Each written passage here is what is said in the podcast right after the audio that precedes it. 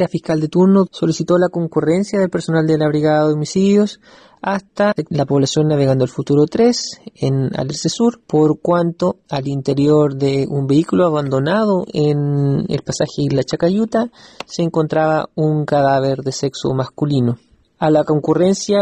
a dicho sitio de suceso se fue acompañados por peritos fotográficos y planimétricos de la crimen regional. Se pudo establecer la identidad, también dar cuenta a través de entrevistas a familiares de este que se encontraban en el lugar